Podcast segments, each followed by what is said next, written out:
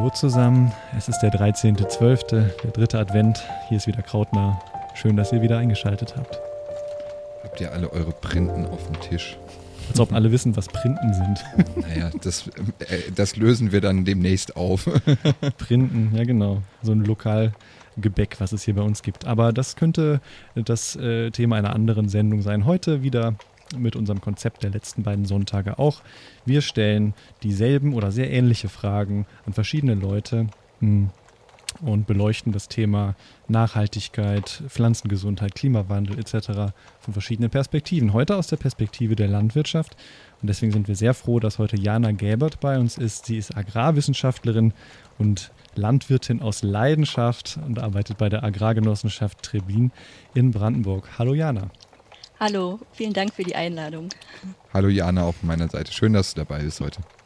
Wir haben uns gefragt, ob du nicht auch ein Lieblingsrezept hast dieser Tage, was du gerne kochst oder gerne in der Weihnachtszeit zubereitest. ja, ich habe tatsächlich ein Lieblingsrezept. Ähm, es ist nur nicht sehr weihnachtlich, aber passend zu, unserer, zu unserem diesjährigen Anbau essen wir uns durch verschiedene Kichererbsensalate. Hm. Wie bereitet man einen Kichererbsensalat zu? Ich kenne das nur mit Dose aufmachen. so fängt es wahrscheinlich bei dir dann nicht an dieses Jahr, ne? Genau, also äh, wir haben ja die, die, trockenen, harten Kichererbsen, die müssen natürlich erstmal eingeweicht werden den Tag vorher, dann aufgekocht, damit sie auch äh, ungiftig sind. Und ja, und dann geht es ganz normal weiter wie nach dem Dosenöffnen. Mhm. Abspülen äh, mit Feldsalat, Schafskäse, Salatgurke und wenn man mag Avocado und dann noch einen kleinen Dressing dazu. Yum, yum. Klingt gut. Und die habt ihr selber angebaut? Habt ihr verschiedene Sorten probiert oder wie, wie kam es dazu? Vielleicht ganz kurz vor, vorweg.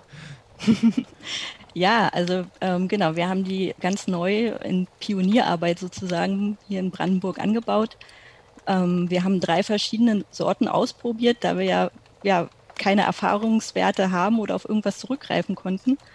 Ähm, eine Sorte hat auch quasi gänzlich versagt, aber mit den anderen beiden waren wir sehr zufrieden. Sehr schön. Ja, siehst du mal, da sind wir doch eigentlich direkt im Thema Nachhaltigkeit. Das war nämlich der erste Punkt, den ich ansprechen wollte. Das haben wir auch schon unsere letzten beiden Gäste gefragt. Und wenn wir sagen Kichererbsen, die regional produziert werden, dann ist es natürlich schon viel nachhaltiger, als wenn wir uns die eingepackten Dosen irgendwie von Pflanzen, die weit weggewachsen sind, ähm, im Supermarkt kaufen. Aber ganz allgemein gesprochen, Jana, wie setzt du dich in deiner Arbeit für das Erreichen der UN-Nachhaltigkeitsziele ein, ne, die wir jetzt schon formuliert haben, die letzten beiden Wochen? Ähm, ja, da gibt es so Ziele wie äh, weniger Hunger logischerweise oder ähm, ja, nachhaltige Produktion. Wie passt das zu deiner Arbeit? Ja, das passt äh, quasi sehr gut zu meiner Arbeit und ähm, vier Ziele spielen dabei eine ganz besondere Rolle. Ähm, natürlich das Ziel zwei, Ernährung sichern. Da geht es halt vor allen Dingen um eine nachhaltige Landwirtschaft mit entsprechendem Output.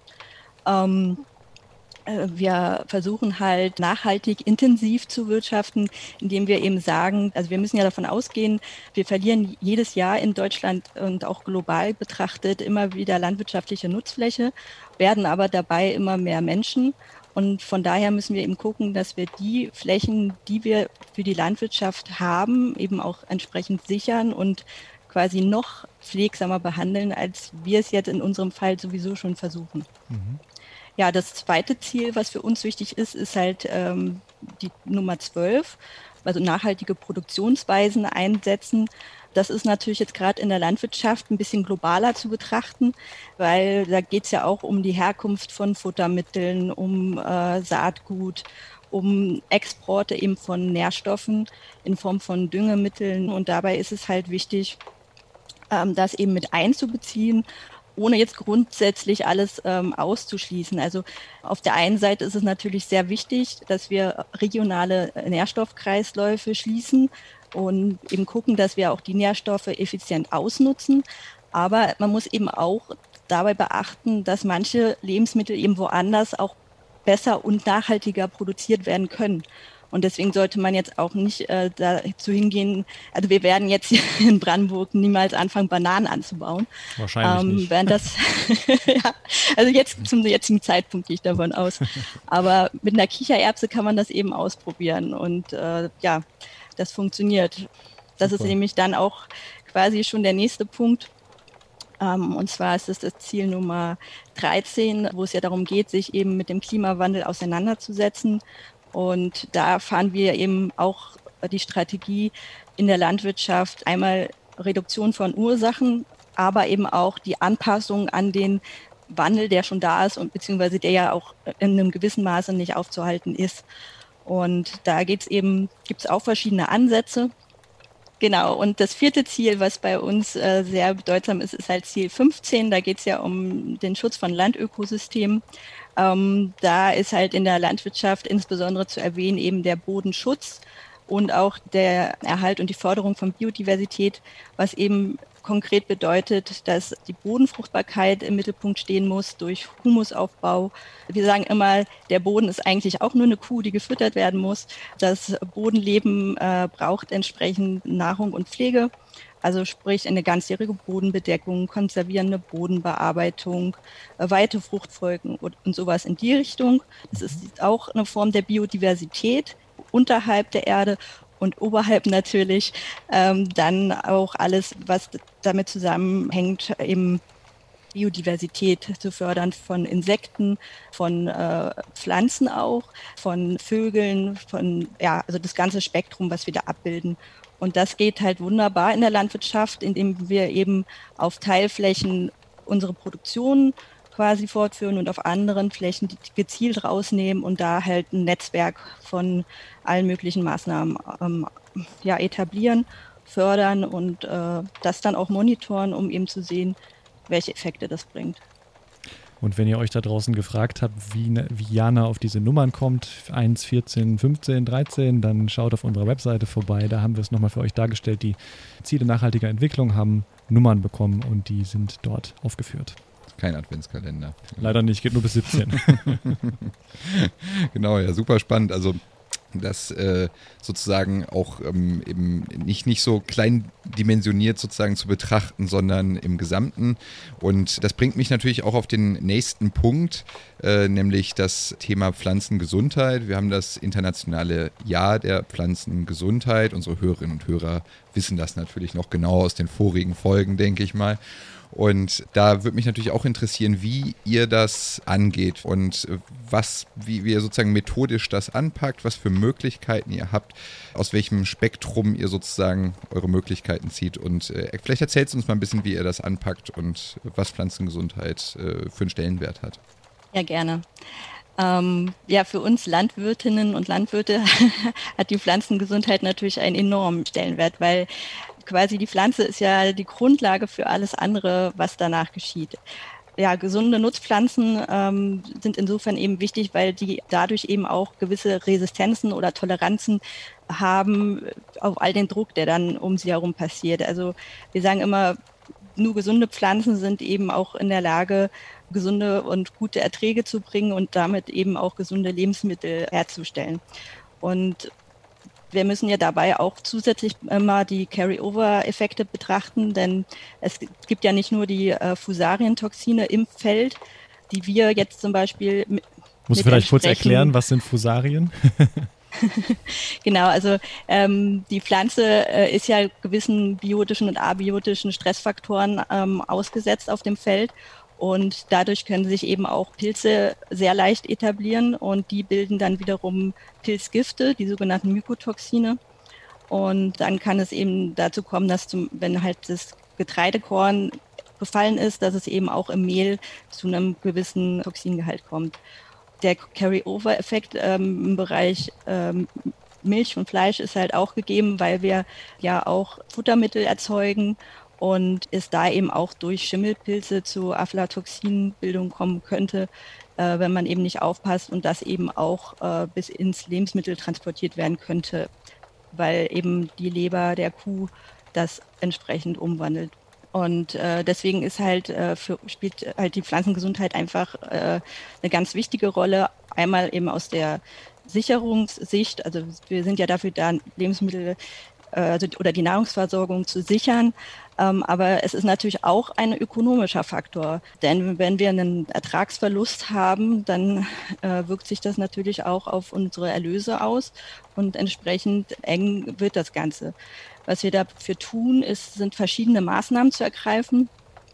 Ähm, das beginnt mit der Sortenauswahl, dass wir eben gucken an unserem Standort, welche Stressfaktoren treten da auf, ähm, was hat in der Vergangenheit sich gezeigt, was wir mit welchen Krankheiten haben wir es zu tun oder mit welchen ähm, Schaderregern und gucken dann eben schon, dass wir eine entsprechend robustere Sorte finden und anbauen. Dann geht es eben weiter äh, mit entsprechenden Pflanzenschutzmaßnahmen. Denn ähm, eine Prophylaxe, also Prophylaxe in dem Sinne, einen gezielten Fungizideinsatz zu fahren, wenn eine Schadschwelle erreicht ist, ist immer besser als kurative Maßnahmen zu ergreifen. Also sprich, der Mensch, der dann am Ende die Vergiftung hat, der muss ja dann behandelt werden. Und ähm, so haben wir halt die Pflanze das ganze Jahr oder also zumindest solange sie auf dem Acker steht im Blick und kümmern uns entsprechend darum. Welche Folge war das, David? Nochmal hier ein Gruß an äh, Henrik Hanekam. ja, Episode 5. Genau. Episode 5, Schadschwellen. Äh, Prinzip. Genau, Schadschwellenprinzip, Sortenwahl, Sortentoleranz, Resistenz. Ja. Äh, da, äh, wer da nochmal ein bisschen was nachholen möchte, der kann das gerne nochmal in der Folge tun. Hausaufgabe. ja, wie du sagst, es fängt mit der Sortenwahl an und im Grunde genommen fängt es sogar noch einen Schritt vorher an, nämlich mit einem gesunden Boden sozusagen, hast du ja auch schon angedeutet. Ja. Dann kommt die Sortenwahl und dann kommen die verschiedensten Verfahren Verfahren des Pflanzenschutzes, die es gibt, die nicht nur chemisch sind, die natürlich auch mechanisch, physikalisch, sonst was sein können. Und ihr, spekt, äh, ihr, ihr schöpft aus dem vollen Spektrum, wenn ich mich ganz kurz nochmal dazwischen klinken darf. Ja? Also ihr seid, ihr beschränkt euch nicht auf besondere Maßnahmen oder ne, habt keine, keine spezielle Vorstellung, was man nur anwenden darf.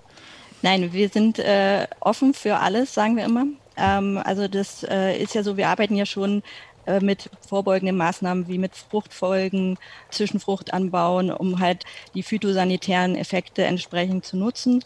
Aber wenn eben ein Befall auftreten sollte, dann äh, wollen wir halt natürlich das Mittel einsetzen, was auch äh, wirklich zuverlässig und vor allen Dingen gezielt wirkt, damit eben auch nur dieses, dieser Pilz dann zum Beispiel in dem Fall ja, bekämpft wird und nicht noch irgendwie alles andere drumherum.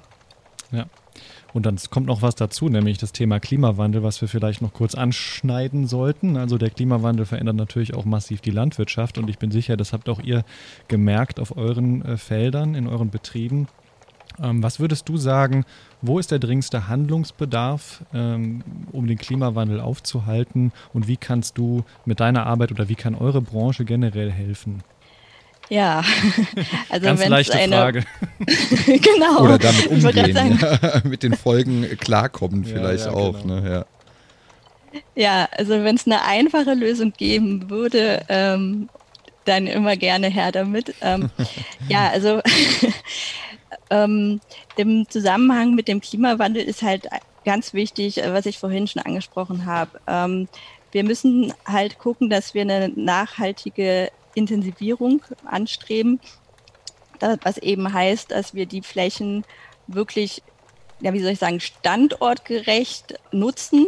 Also zum Beispiel ähm, nur mal so bei uns, wir haben halt leichtere Sandböden, die im Schnitt so 23 Bodenpunkte haben. So zur Einordnung, Böden wurden ja mal bewertet und die Zahlen liegen zwischen 7 und 100.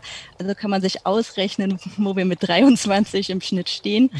Ähm, und dazu sind wir auch ein sehr niederschlagsarmer Standort. Das heißt, wir haben maximal 500 Millimeter Niederschlag im Jahr, aber das haben wir selbst die letzten drei Jahre nicht erreicht. Okay. Und das ist dann, führt dann natürlich auch dazu, dass wenn wir jetzt einen Weizen anbauen, wir eine ganz andere Ertragserwartung haben als jemand, der Weizen auf einem 100er Boden anbaut. Aber ähm, das Potenzial, was unser Boden hat, in diesem äh, Bereich. Das möchten wir dann natürlich schon nutzen, weil wir dann sagen, dann haben wir ähm, einen effektiven Ressourceneinsatz gefahren.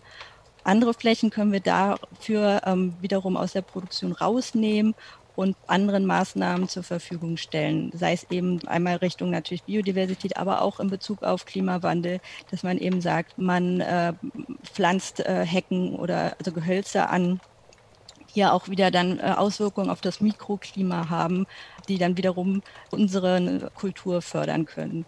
Aber also wichtig ist für mich immer, ähm, dass das halt wirklich immer ein bisschen im Großen übergeordnet gedacht wird, dass man halt guckt, dass die Gunststandorte vor allen Dingen in der Verantwortung stehen, Landwirtschaft nachhaltig zu betreiben, ähm, um eben andere zu entlasten. Und weiter, denke ich mal, ein großer Punkt, dann die Verteilung und der Umgang mit den Lebensmitteln, die halt produziert werden. Dass eben die Gunststandorte ja die Logistik dann entsprechend äh, ausrichten müssen. Und ganz wichtig ist es eben, technische Innovation voranzutreiben, äh, sie zu erproben und zu evaluieren. Das dann auch möglichst so, dass sie halt einfach umsetzbar sind, dass man sie eben auch äh, wiederum global verbreiten kann. Weil ähm, das ist einfach das Wichtigste, dass man immer guckt, dass man auf Augenhöhe miteinander umgeht und ja ähm, auch sich einem Know-how quasi bedient und sich austauscht. Mhm. Das bringt mich eigentlich auch gleich zur, zur nächsten Frage. Technische Innovation. Ne, das kann natürlich alles Mögliche sein. Das können irgendwelche Hightech-Lösungen in der Landwirtschaft, denke ich, sein. Könnten aber genauso gut auch neue Züchtungstechnologien sein, die vielleicht in Europa eben noch derzeit keine Chance haben, in anderen Ländern aber schon. Und da auch meine Frage hingehend, Gibt es irgendwas Spezielles sozusagen in, äh, sozusagen in Bezug auf Europa, wo du siehst, wo wir da eben besonderen Herausforderungen gegenüberstehen und welcher Wandel uns hier vielleicht in Europa besonders bevorsteht? Was sind da vielleicht Kernthemen, die eher europaspezifisch sein könnten? Ja, also der Agrarsektor ist gerade in einem großen Umbruch. Und ähm, das wird auch weitergehen. Also es wird auch, denke ich, weitergehen in, in Richtung, ähm, dass es schon einen hohen Kapitaleinsatz bedarf, um eben jetzt diese Technikinvestitionen zu tätigen. Es fängt ja an mit einem Terragator für die Düngeausbringung zum Beispiel. Das ist halt eine selbstfahrende Maschine, die halt den, die Gülle direkt in den Boden einarbeitet, ähm, um eben Ammoniakverluste und so weiter zu vermeiden. Das geht weiter bei irgendwelche Abdriftdüsen und so weiter und so fort. Ähm, GPS-Systeme, die halt äh, dafür sorgen, dass wir unnötige Fahrten ähm, haben auf dem Acker, äh, weil je weniger Überlappung stattfindet, desto weniger fahren wir eben sinnlos herum. Ähm, und ich denke, dass das ist, ist halt der eine, äh, die eine Richtung. Da wird es auch weitergehen. Natürlich wird es auch alles Grenzen haben. Also es wird jetzt nicht immer alles größer, weiter, höher, schneller. Es wird auch da ähm, in andere Richtungen gehen. Also ich denke da zum Beispiel an noch mehr Sensortechnik, die halt gezielter appliziert, die auch einfach hilft, äh, wirklich noch genauer zu arbeiten ja, der andere Punkt ist natürlich auch, wo meine Hoffnungen auch wirklich hingehen, dass sich Europa, speziell auch Deutschland, öffnet gegenüber dieser neuen Sichtungsmethodik, ähm, weil wir einfach mit CRISPR-Cas und ähnlichem äh, einfach mal viel schneller bestimmte Ziele erreichen können. Und das ist nämlich wichtig, dass unsere Pflanzen durch sich verändernde Bedingungen wie Vorsommertrockenheit und auch Hitzeeffekte im Sommer mit über 35 Grad, ähm, dass sie halt da toleranter werden, dass sie im Wasserverbrauch effizienter werden. Und vielleicht sogar auch, weil wir haben ja nicht nur das eine Extrem, wir haben auch das andere Extrem, dass wir halt auch äh, kältetolerantere äh, ähm, ja, zum Beispiel, ich, also ich denke jetzt gerade an den Mais. Also wenn ich den halt schon im März legen könnte statt erst im Mai, dann könnte ich halt noch die, den bisschen von dem Winterniederschlag mitnehmen und dann hätte er einfach größere Chancen und würde dann nicht immer so jämmerlich aussehen, wie er es mo äh, momentan tut. Also äh, jetzt ähm, dieses Jahr war auch wieder so ein begrenzt äh, optimales Jahr. Sieben Punkte. Und ähm, ja, also das ist halt, sind für mich halt Sachen, ähm, die eine ganz große Rolle spielen und die wahrscheinlich auch wirklich die Effekte erzielen, die wir brauchen. Ja. Vielleicht können wir es noch mal ein bisschen äh, noch konkreter für uns formulieren. Also wenn wir jetzt in, von Europa nach Deutschland gucken, ganz klein werden und du sagst schon, wir haben beide Extreme, äh, wettertechnisch und klimatechnisch merkt man das hier auf jeden Fall.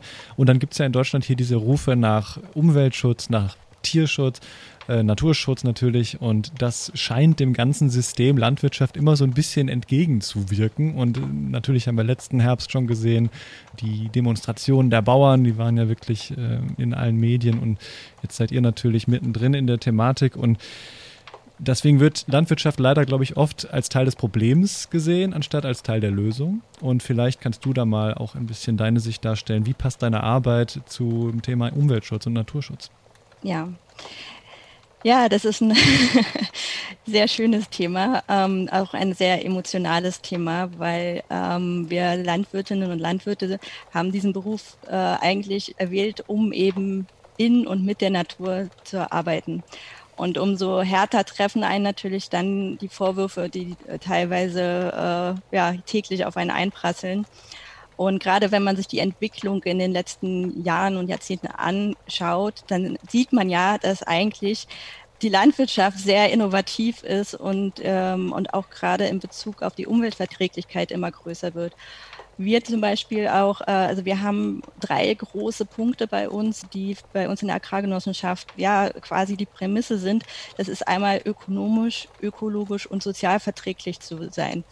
Und das bedeutet halt bei uns, dass wir immer versuchen, in allen drei Belangen noch besser zu werden, weil wir sind ein großer Betrieb, also wir bewirtschaften 4000 Hektar in der Summe und sind damit ein sehr großer Arbeitgeber, weil man darf halt auch nicht vergessen, bei uns arbeiten 140 Mitarbeiterinnen und Mitarbeiter im ländlichen Raum. Und die sind, also der Teil, der bei uns in der Landwirtschaft arbeitet, sind alles hoch ausgebildete Fachkräfte. Also ähm, wir bilden auch selber aus und es sind alles Menschen, die halt das von der Pike auf gelernt haben, die genau wissen, was sie tun, die auch ein Auge dafür haben und unser Leitungsteam, das sind halt studierte Agrarwissenschaftler, wir setzen uns halt schon seit Jahren immer damit auseinander, wo können wir uns verbessern. Und gerade zum Beispiel auch die Förderung der Biodiversität, die spielt seit, wir gehen jetzt ins sechste Jahr damit. Das ist so etwas, was klein angefangen hat, äh, wo wir uns ausprobiert haben, wo wir immer größer geworden sind. Und da sind wir auch dabei, das immer weiter in die Fläche zu bringen, uns auch auf politischer Ebene auszutauschen, Empfehlungen auszusprechen und eben auch zu zeigen, dass es überhaupt kein Widerspruch. Also es gibt ja auch wirklich sehr viele äh, Tierarten, die sich, ja, also die sogenannten Agrarindikatorarten, das sind Tiere, die darauf angewiesen sind, dass Landwirtschaft betrieben wird. Und diese Arten kommen natürlich auch mit gewissen Wandeln nicht so schnell mit. Deswegen brauchen sie ein bisschen Unterstützung. Und die kann man aber ganz leicht gewähren. Und ich kenne so viele Landwirtinnen und Landwirte, die sagen, hey, ähm, wir, wir, wir sind dabei, wir machen das. Das einzige, in Anführungsstrichen, Problem ist natürlich immer die Finanzierung, weil man darf nicht vergessen, so gerne wir unseren Beruf ausüben, wir müssen davon leben. Und ähm, deswegen muss man immer sagen, je mehr wir verdienen, desto leichter können wir gewisse Maßnahmen äh, umsetzen. Wir betreiben auch schon, äh, und das machen eigentlich alle, äh, Vertragsnaturschutz. Das heißt, wir verpflichten uns, gewisse Flächen unter bestimmten Vorgaben zu behandeln. Und also da passiert so viel und ja, und es ist, das sind eigentlich alle mit Leib und Seele dabei, dass ich denke, also da liegt eben auch die Zukunft, weil wir müssen halt miteinander äh, gehen. Die, die Kommunikation sollte ja, offener sein. Man darf nicht immer so diese, diese ganzen Spielwiesen gegeneinander ausspielen. Es ist so, dass wir haben übergeordnete Ziele. Es ist wichtig, auf unsere Erfahrungen auch zurückzugreifen, weil wir, wir kennen, glaube ich, unsere Felder, unsere Landschaft, in der wir wirtschaften, besser als jeder andere. Und ähm, das ist, finde ich, so ein wichtiger Baustein, um dann eben auch vernünftige Maßnahmen zu erarbeiten und umzusetzen. Mhm. Also mehr miteinander reden und die Landwirtschaft vielleicht als Leistung für den Naturschutz sehen und für den Umweltschutz als, als irgendwas, was dagegen arbeiten würde. Absolut. Finde ich klasse, dass du das sozusagen jetzt mal so hervorheben konntest und denke ich da auch nochmal einen Denkanstoß liefern konntest, hoffentlich für unsere Hörerinnen und Hörer.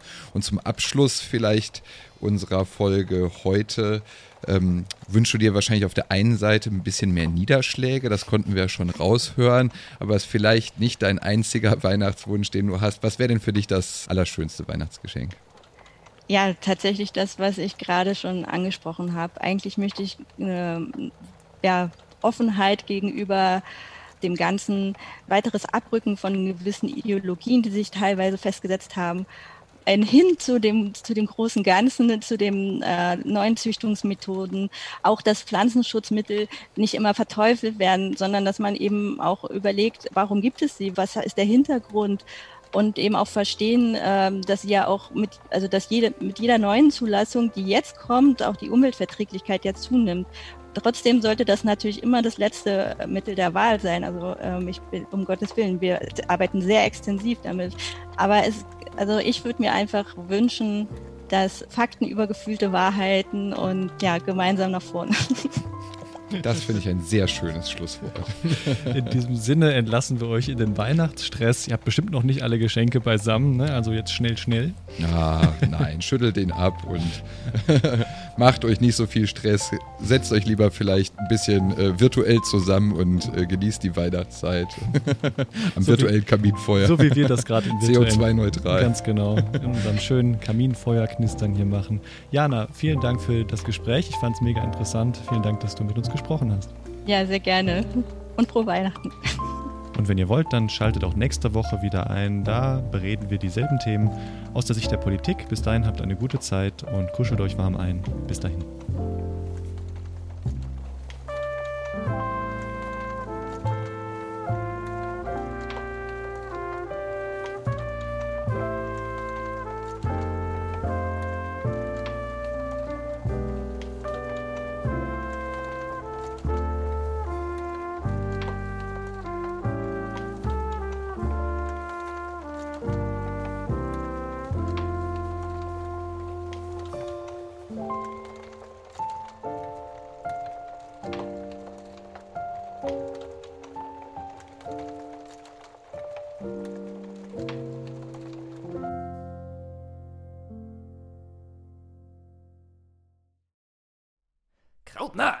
Des Hochschulwettbewerbs im Rahmen des Wissenschaftsjahres 2020-21 und wird gefördert von Wissenschaft im Dialog und dem Bundesministerium für Bildung und Forschung.